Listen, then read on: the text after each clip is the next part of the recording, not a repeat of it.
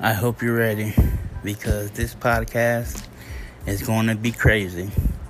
So I hope you have nice times listening to me, and much love, and I'll see y'all soon.